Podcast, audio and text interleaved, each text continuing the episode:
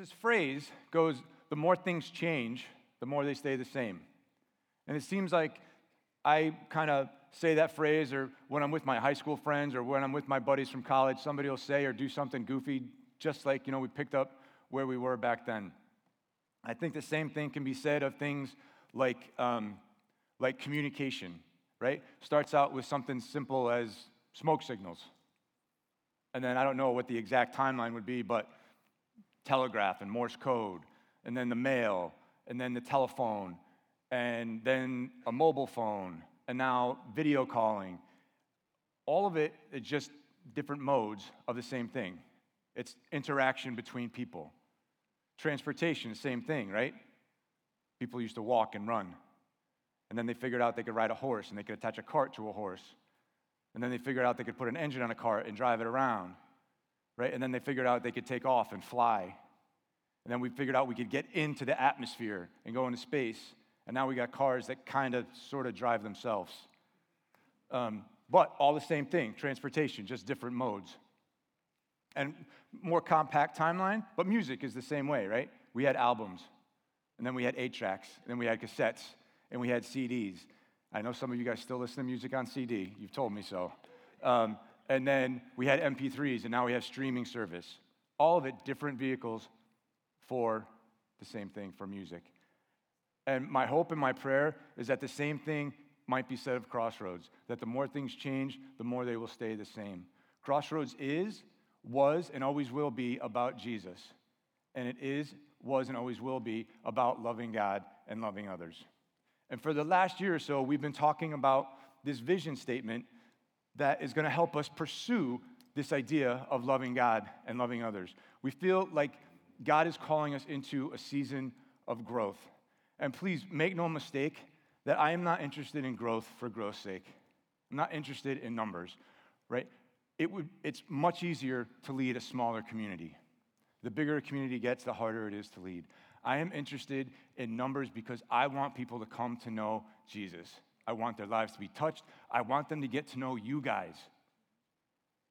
That's what we're looking forward to. And the way we're going to do that is together, we're going to keep our eyes fixed on Jesus. We're going to look up. And then we're going to lean in to each other for support and for challenge. And we're going to reach out to the least and to the lost. And if we do those things, you guys, not only, not only will we grow, but we're going to be loving God and loving others. Right? And we get this idea this is Old Testament, and this is what Jesus taught as the greatest commandments. We put that verse up there, Jared. This is found in Mark chapter 12. I think we're starting in verse 28. Jesus was kind of in this dialogue with some of the religious leaders, and he had answered a bunch of their really tough questions. And another guy comes up to him on the heels of that, and they have this conversation. One of the teachers of the law came and heard them debating. Noticing that Jesus had given them a good answer, he asked, Of all the commandments, which is the most important? The most important one, answered Jesus, is this Hear, O Israel, the Lord our God, the Lord is one. Love the Lord your God with all your heart, with all your soul, with all your mind, with all your strength. The second is this love your neighbor as yourself. There is no commandment greater than these. So, in Jesus' words, and he's telling us those are the greatest commandments, we're pointed to three different relationships our relationship with Jesus, our relationship with other people, and our relationship with ourselves. And that's what we're going to spend the rest of our time talking about this morning. As we think about our relationship with God, there are two fundamental things that God has given us and that are necessary the Bible and prayer.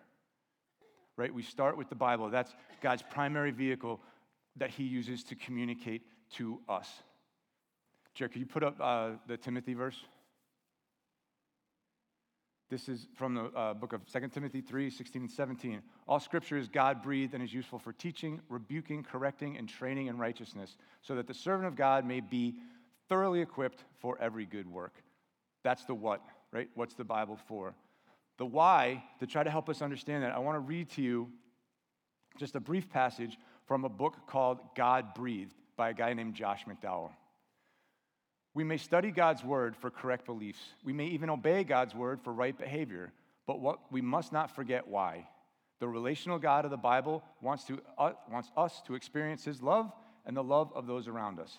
God gave us the Bible because he wants an intimate, loving relationship with us and wants us to enjoy intimate, loving relationships with others and wants our relationships together, God and us, to extend into eternity.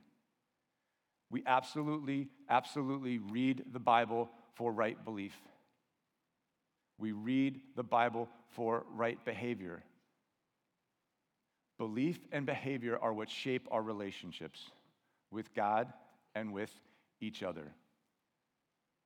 First, foremost, foundational, we need to be people of the Bible, in the Bible, studying the Bible, reading the Bible. So, how are we going to do that this year? Starting next week, we are going to start a study in the book of James that's going to take us through um, past a little bit of, of Christmas.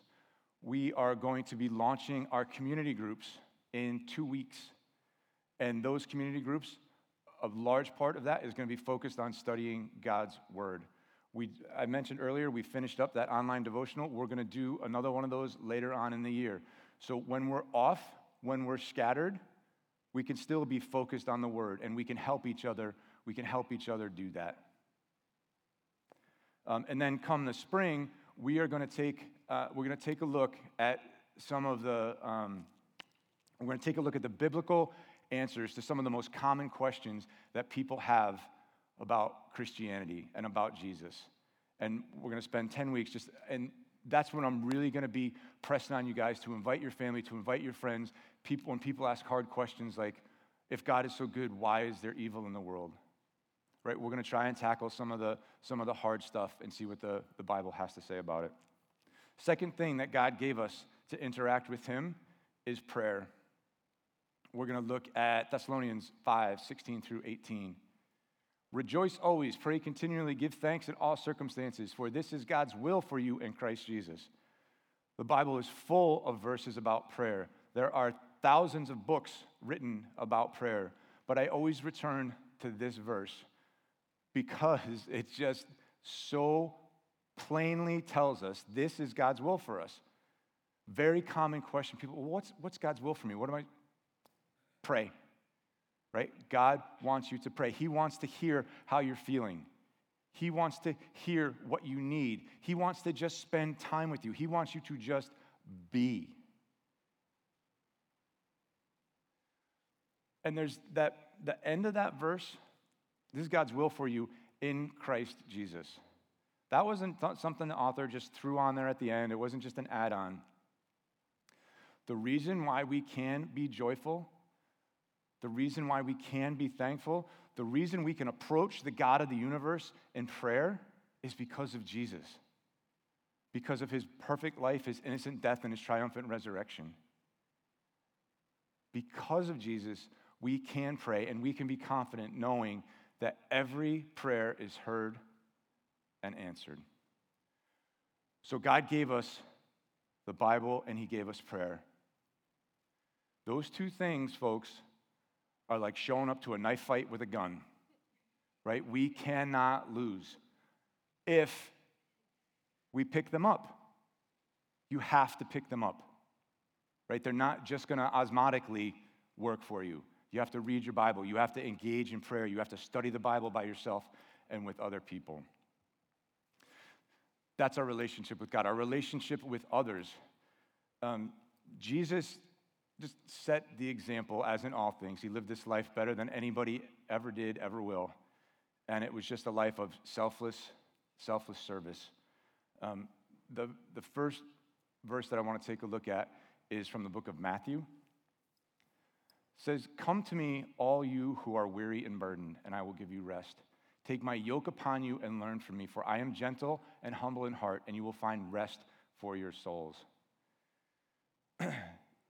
we use a phrase nowadays called hot mess, right? If you're all over the place, your brain is wherever, life is moving a thousand miles an hour, I'm a hot mess. Jesus made a career of stepping into hot messes. He wasn't a hot mess, but he did not find a hot mess in a person that he was not willing to step into.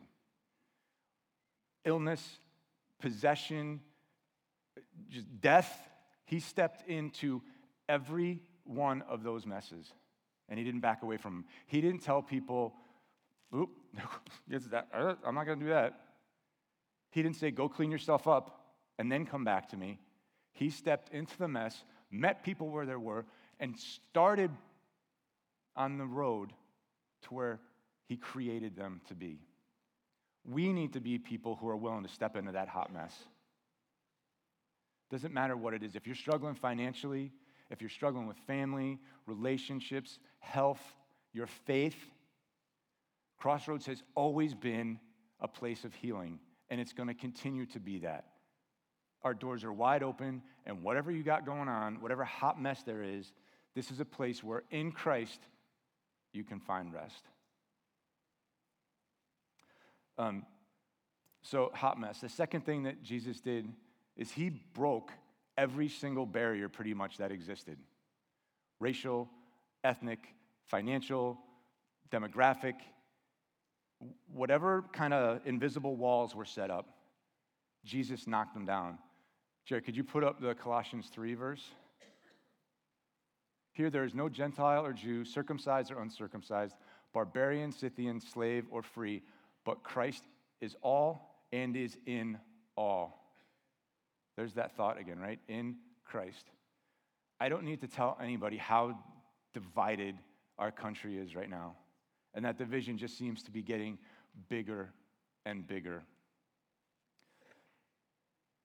There is no greater need right now than for us to be the love of Christ to a world, to each other, that everywhere we look, all we see is divisiveness and fighting and quarreling and harsh words. Crossroads is not your typical suburban church, and I am so thankful for that. And I am so thankful for people like Heidi and Natalie, who for years had just been praying that God would make this a place of diversity. Crossroads, your background, your race, your ethnicity, your bank account, none of it matters. Doesn't matter. In Christ, there is no Gentile or Jew, circumcised race, ethnicity, none of it matters. last thing, there's lots of things that we could talk about, but the last thing that I want to touch on, I think in the notes I just called it pick up, pick stuff up, pick things up. Jesus, over and over and over again, met practical needs he literally carried loads for people. And that, in turn, opened doors to spiritual conversations and to meet spiritual needs. Galatians 6 2. Carry each other's burdens, and in this way you will fulfill the law of Christ. For us, you guys, this means things like sharing childcare duty, making a meal for somebody when, they're, when they got a lot going on, offering rides for people who need rides, being a shoulder to cry on, being a set of big, strong shoulders to pick stuff up and move things. Jesus picked up the biggest load in all of history when he put that cross on his shoulder.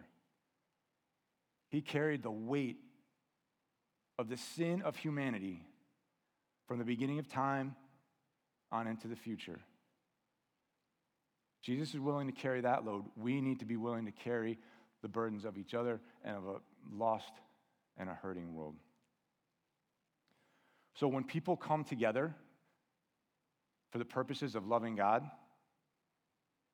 and loving others, and we do that intentionally, it's called the church. In the Bible, the church is described as a body, one body with many parts, each part with a specific role to play.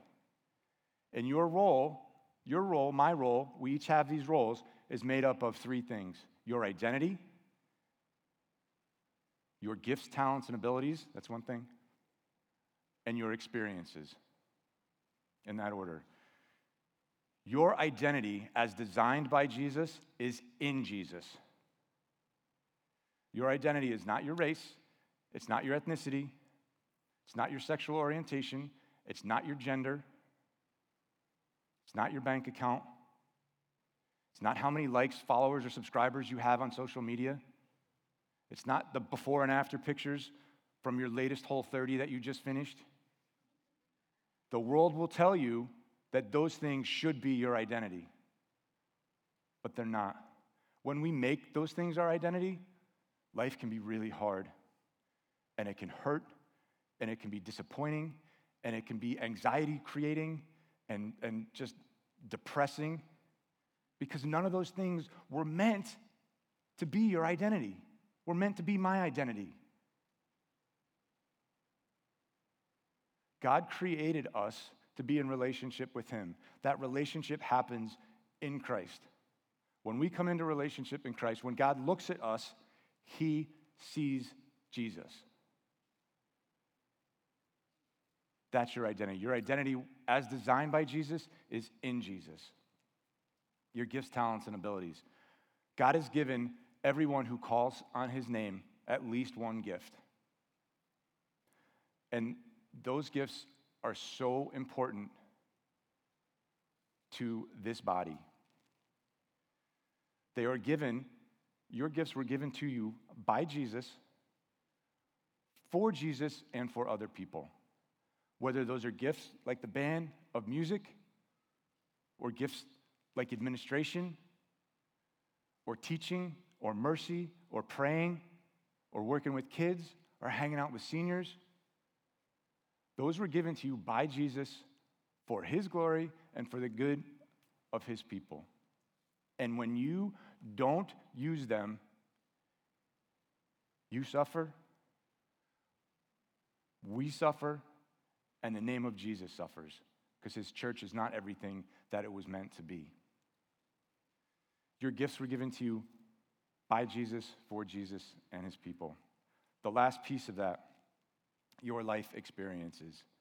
Your life experiences were ordained by God before the creation of the world. God dreamt about you. He had you in mind specifically before creation. Nothing that has happened to you, nothing that will happen to you surprised him.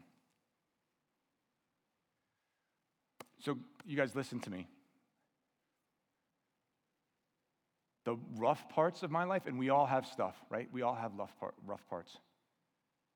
The fact that growing up, my dad struggled with alcohol, and that, that alcohol led to my parents' divorce, right? The fact that I've lost loved ones, people that I care about, the fact that I have people that I care about that struggle with mental health, the fact that I myself have wrestled with depression, none of that, none of that means that God is mad at me or that I've done something wrong. God allowed, created those experiences for me. Without them, I could not do the things that He's wanted me to do. I could not glorify his name and grow his kingdom the way that he specifically designed me to do. The flip side of that is this is that I grew up in a home where my mom and my sister loved me selflessly and taught me what it meant to look out for the underdog. I grew up in the comfort of Fairfield County, Connecticut. I played on championship teams in high school and in college. I got out of school and I got a great job and I made money. I married my best friend. I have amazing kids. And I now have the job of my dreams. None of that means that God loves me any more than anybody else. Those are all the experiences that God ordained for me from the beginning so that I could be right where I am right now to do what He wants me to do.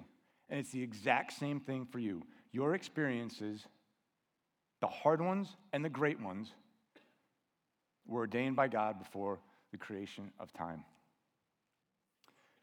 In Christ, you are precious. In Christ, you are fearfully and wonderfully made.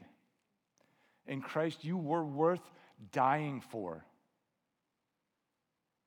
This whole thing, you guys, why we're here, why I'm here, why each of you are here on this given Sunday is no mistake. It's all because of Jesus. In Jesus, we can approach God the Father with confidence. We can pick up the Bible, a book that's thousands of years old, and know that when we are in Christ, we will understand it because of God who resides in us, the Holy Spirit, will give us the understanding of His Word. In Christ, we know that when we pray, those prayers are heard and answered. In Christ, we are given new hearts. Our hearts of stone are replaced with hearts of flesh that are bigger, stronger, more loving, capable of seeing past worldly exteriors and into people's hearts so that we might lean in to each other